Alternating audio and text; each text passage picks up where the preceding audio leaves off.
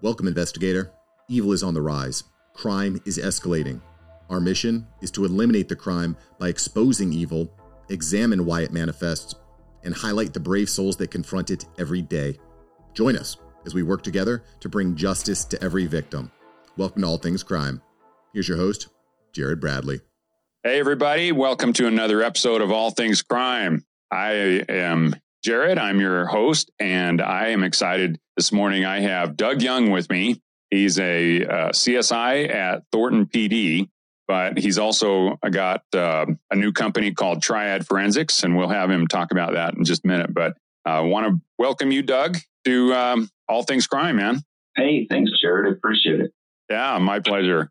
You know, it's awesome seeing you um, at IAI just uh, uh, what six weeks ago? Is that six weeks ago? And it went by fast. Yeah, it's been six weeks already. I'm yeah, it's insane. Crazy how time flies. I, am I'm, I'm wondering if that's a function of age or if that's actually um, you, you know relativity. What is that? No, I think it's probably uh, age.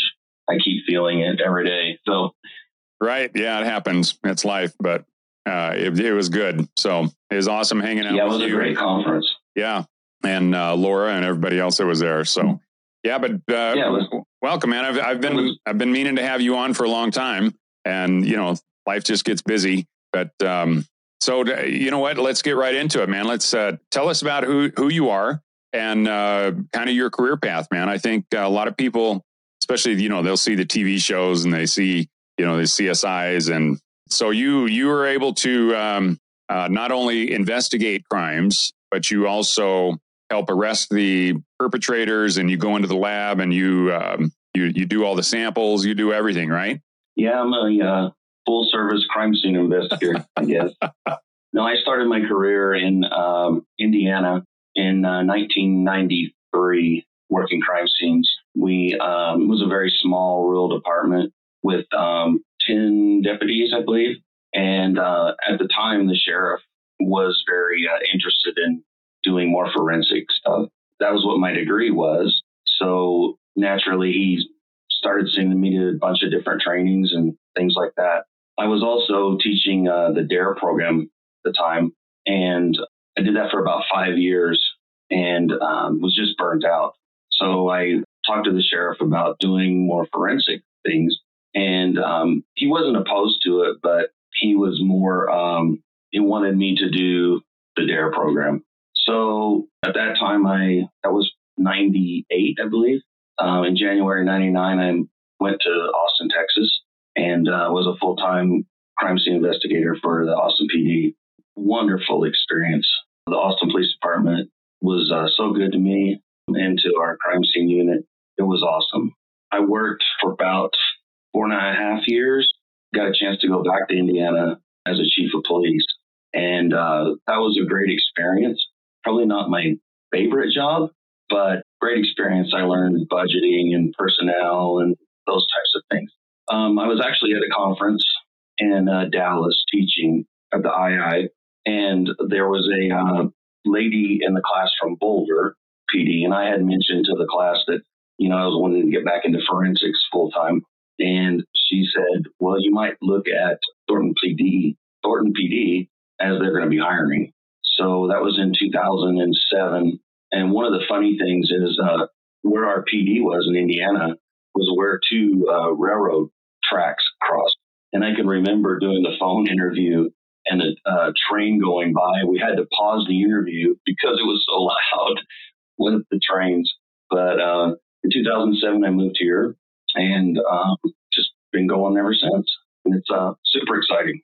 I, I love Thornton. I love the casework and uh, we're just working all the time, and that's that's what I love. Yeah. Now, for those of you that don't know, Thornton is actually right in between Boulder and Denver, basically, right? Yes, Thornton's probably about eight miles uh, straight north of Denver. Yeah, just uh, ugly, horrible country, and nobody wants to ever come visit there, right? Oh yeah, no, it's uh, nobody wants to come here. Everyone comes here, Jared. Oh, I know. I was um, we just did, I, I just did a um, an interview with Congressman Burgess Owens, and we were talking about that.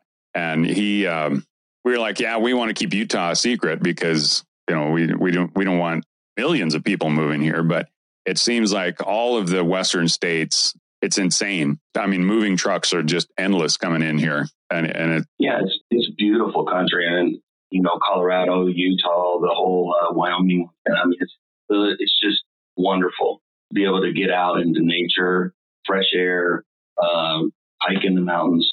It's, it's unbelievable. Oh yeah, it's untouchable. And it's, um, yeah, I know at least my house has doubled in price and I, am sure I'm sure it's a you know the same way. And, and but it's not due to the inflation. It's actually, I mean, your housing is because of supply and demand, and it's yeah. There, there's um, there's a lot of a lot of building going on around here, and yeah, I'm I'm sure it's the same way in Thornton. So yeah, we're, we uh, Thornton keeps pushing north, so um, our our population is growing like crazy. Well, unfortunately, though, with that, uh, you also get uh, some crime. So Yes, we do. let's let's talk about some of your cases, man. What um, so what have you what have you been up to lately?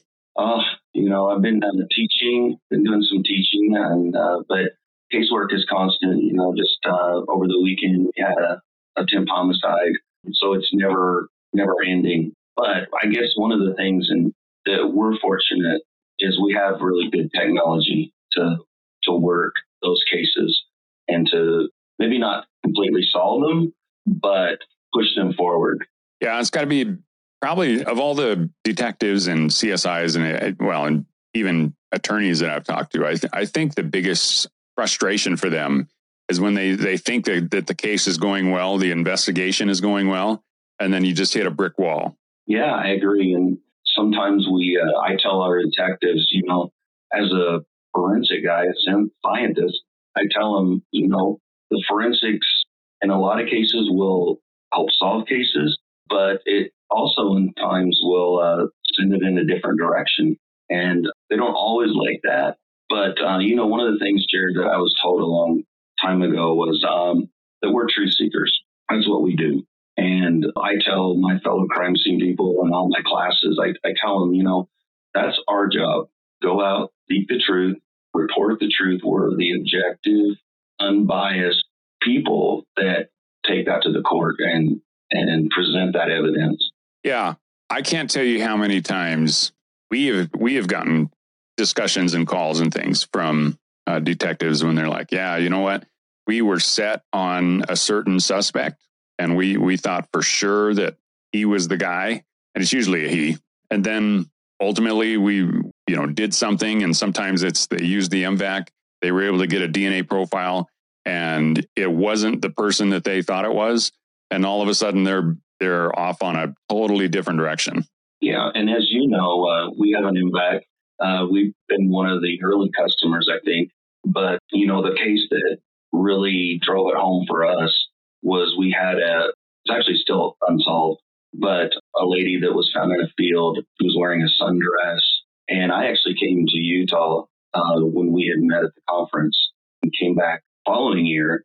And then Francine Bardole was one that did the extraction and stuff for us.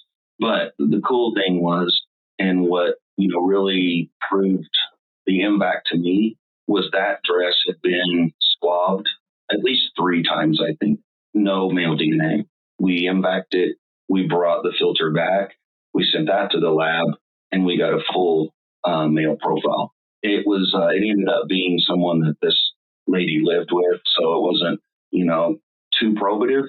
Uh, they looked into it, and, but the impact was instrumental in getting us that profile. And, you know, we do a lot of cases for other agencies, even in other states, have come to Thornton and we're doing MVAC for them. Yeah, it's pretty wild. Francine is just amazing. And, you know, she has been for years and years. She was one of the very first I know you guys were the first in, um, well, I think you guys were one of the first, either you or Arapahoe County. Yeah, I think Arapahoe has one that. Yeah, but well. I, I know as far as, uh, you know, utilizing the equipment and developing expertise in it, yeah, you, you guys are right way up there. And Francine, you know, she's since retired from West Jordan and she's started her own, her own serology lab and she's just rocking with all sorts of things. But Oh yeah, I talk to Francine uh, a couple times a year probably, and just pick her brain on some things. And it's uh, she's amazing. Yeah. Yeah. Great resource. So, any of you uh, detectives or, or uh, investigators out there that are listening, Francine Bardole, she's she's still in Salt Lake area. And if you have any kind of questions, I mean, obviously, Doug, you're you're a great resource as well, and especially with all your training and everything you do. But um, yeah, but Francine, man, she's she has been a huge advocate, and you know the the the cool thing about you guys that are the early adopters is you guys. I think you have an an open mind, and this just you know this this isn't about just the MVAC, but when you have the mentality that you guys do, and you know you're not set, so set in your ways that you're, you're like, well, this is this is how we've always done it, and so this is how we're going to continue to do it. And I've run into a fair number of those, but by having an open mind, saying, well, we couldn't get what we need based on what we're currently doing, so there's got to be another way. Yeah, and I think you know you look at forensic science itself, DNA, uh, fingerprints, the development techniques, things like that. We're constantly evolving, and for me, if we don't have an open mind, then we're missing things. And I'm very, very fortunate with my bosses and the chief and those folks that they're totally behind forensics. So uh, there's three of us in our lab, and we we're rocking and rolling, and the MVAC is a big part of that. Yeah, that's awesome. So you started in what did you say, 98? 93. 93. Older than you think, Jared. Oh, there you go. Right on. Well, 93, that's actually when I graduated college and I was headed into the military. And so, yeah, shortly, well, by the end of 93, I was in Ranger school, man. So, wow. Um, yeah, that was a, that was a long time ago. yeah. It, it seems like yesterday, but then you look back on it and you're like, oh my gosh, so long ago. Yeah. I still, uh, I still have frostbite from, I went to yeah, I wouldn't wish that on my worst enemy, man. That was a oh my goodness. That was a rough. Well, thank you for your service. Oh, I, you know, it's my pleasure, man. It um, it's pretty amazing how you know we look back on our past and we say, you know, this shaped me. This this really determined who I am today. And you know, there's little things like you know interactions with your dad when you were really young, for example. And uh, you know, I'm experiencing that now with my twins, and you know, I have a twins that are 12 and and uh, my youngest just turned 11 and boy those three boys just man alive. They keep me on my toes all the time. So i love uh, yeah i love watching the shenanigans that you post and the youtube and all that. Oh, great. It makes me laugh. Yeah. Well it's weird my wife and i have actually uh, boy and this is um, way off topic but my wife and i have actually thought about setting up some kind of a a video system around the house just so that it's always rolling. Just catch some of the yeah. crazy things that these guys do. It's just it's just hilarious. So funny. Yeah. So last story about the boys, but my youngest, my wife says she went down to wake him up. So apparently the you know he hit snooze on the alarm and uh, wake him up for school, and he looked up at her and he goes, he goes, Mom, if I get up right now, I'm going to have a major allergic reaction. Oh my gosh! Oh, I'm sure med- school, right? Yeah, the med- the medical community is going to be really interested in learning about uh, some allergic That's reaction right. based on um, waking up in the morning. All in the name of science. Right, right. Yeah, it's. Um, I'm sure we could apply for a grant. You know, as much uh, money yeah. as um, the federal government wastes, then um, there's got to be something that can study that, right? Yeah, we should do research on it. I'm sure the boys would be interested in that. You know? They would love it. Yeah. Not have to go to school for a week or so. Yeah. Yeah. We're going to actually test uh, allergic reactions based on waking up in the morning. So, yeah, that's right. I'll, I'll bet we could get a couple hundred thousand for that grant. Probably. Yeah. Yeah. Probably. Yeah. Then we could make uh, Senator Rand Paul's list of wasteful, um, wasteful government spending. Oh, All right. Well, let's, uh, yeah, let's get, let's get back on track here. Yeah. You know, th- this is one of the fun things about doing this video and, and podcast is you know, I, I get to interview such amazing people and all of you guys, you know, I'm, I'm such good friends with everybody that, you know, and, and a lot of, a lot of you guys know my family and, and vice versa. And so we're, it's, it's not too difficult to get off track, but yeah. And I, you know, you make a great point that the forensic science community is very small. It's a, we're a very tight knit group and you know, seeing you at conferences and seeing other colleagues. And generally, it's probably once a year, but it's invaluable. And the, you know, just like talking to you at IAI and learning more about what you're doing, the developments, and, you know, just everyone else. And it's a great networking thing, and we're all learning, and it's invaluable. Oh, yeah, absolutely. Well, and I, I'd say law enforcement in general is that way. And it's, there's what, 800,000 officers total in the United States. You know, if you think yeah, about probably. that, um, and, and how many of those are actually investigators, you know, detectives and, and CSIs and things. And so, yeah, there's, it's a pretty small community. Yeah.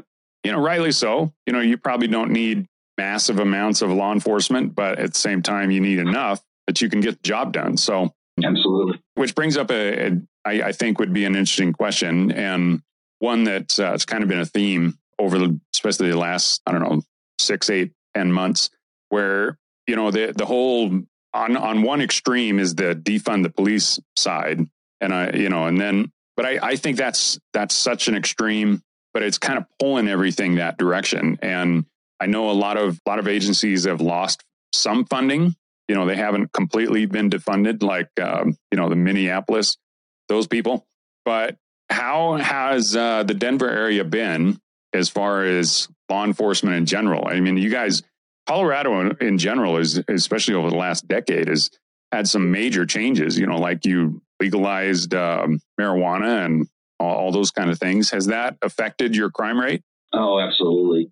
And uh, you know, the growth in Thornton uh, in Colorado in general, I think that the legalization of marijuana was was instrumental in bringing all those people here.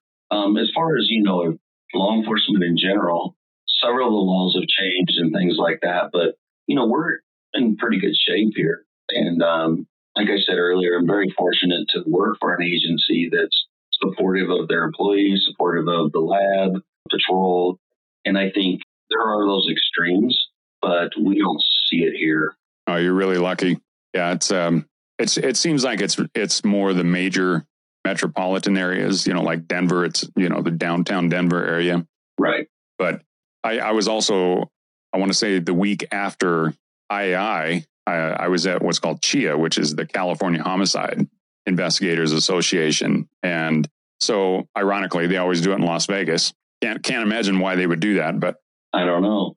Plenty of places in California, right? Well, apparently uh, none of them are big enough to uh, to host this meeting, so they always do it in Vegas. But no, it's a nice getaway, and this year was awesome because it wasn't right on the strip, so uh, it was actually at a at a really nice uh, casino, kind of um, off the strip, and it's called uh, Red Rock Casino. Yeah, it's beautiful. Oh, nice. Yeah. The interesting thing about those guys is some of them just felt completely handcuffed and you know not really able to do a lot of the investigations that they should be able to do. And it's it's kind of sad because you can also see in many places in California that just the status, you know, you get these massive tent communities going and I mean those those kind of areas nothing is really good happening there. And and I'm sure a lot of not not just not just drugs but you know assaults are happening down there I don't know rapes for the any women that are down there especially you know with all the drug flowing you know, it's just um, it, it's almost like a separate community, uh, almost like a no go zone for most people. But for law enforcement, it's a huge, just a, a huge headache. And you know, I, I'm sure Thornton doesn't experience anything that drastic, but got to be happening in Denver. Yeah, and I think when you look at you know just the homeless population, it's a cyclic thing, right? Like it, the more people, the more problems you're going to have. So it's just this vicious cycle. And I know that, you know, Denver's doing the best they can to deal with it. But, you know, here we don't uh, experience that near what they do in Denver. Yeah. I, I consider like Thornton probably a mid-size PD, you know, mid-size to smaller, you know, just based on your community and the needs that you have there. But for me, I, I kind of place law enforcement agencies in three categories. And, you know, the smaller ones are like the, the department in Indiana where you said you started, you know, where you have maybe 10 sworn officers. And, you know, that, that size of a department where you, you know, maybe your community is 20,000 people or, you know, 40,000 or something like that. It's pretty small. But, you know, that that's the kind of community I grew up in. And, you know, everybody knows everybody. And so when we would, um, me and my brothers would do something, we'd screw up, man. Somebody was calling my dad before the police could ever get there. And they knew. And we used to drive this big green suburban. We called it the Rhino. And it was the only one in town, and everybody knew who owned it. And um, uh, yeah, I was the same way. I mean, I grew up on a farm, and my dad was a school principal, and so and it was in the same district that I went to school. So I was like, he always told me that I'll know that you're in trouble before anyone else is because they'll call me, and then when you get home, yeah, you, you probably know how that goes. Thanks for joining us. Your attention today brings us one step closer to exposing and eliminating the evil that brings crime to our communities. Hit subscribe and share this episode. Together, we will bring justice to every victim.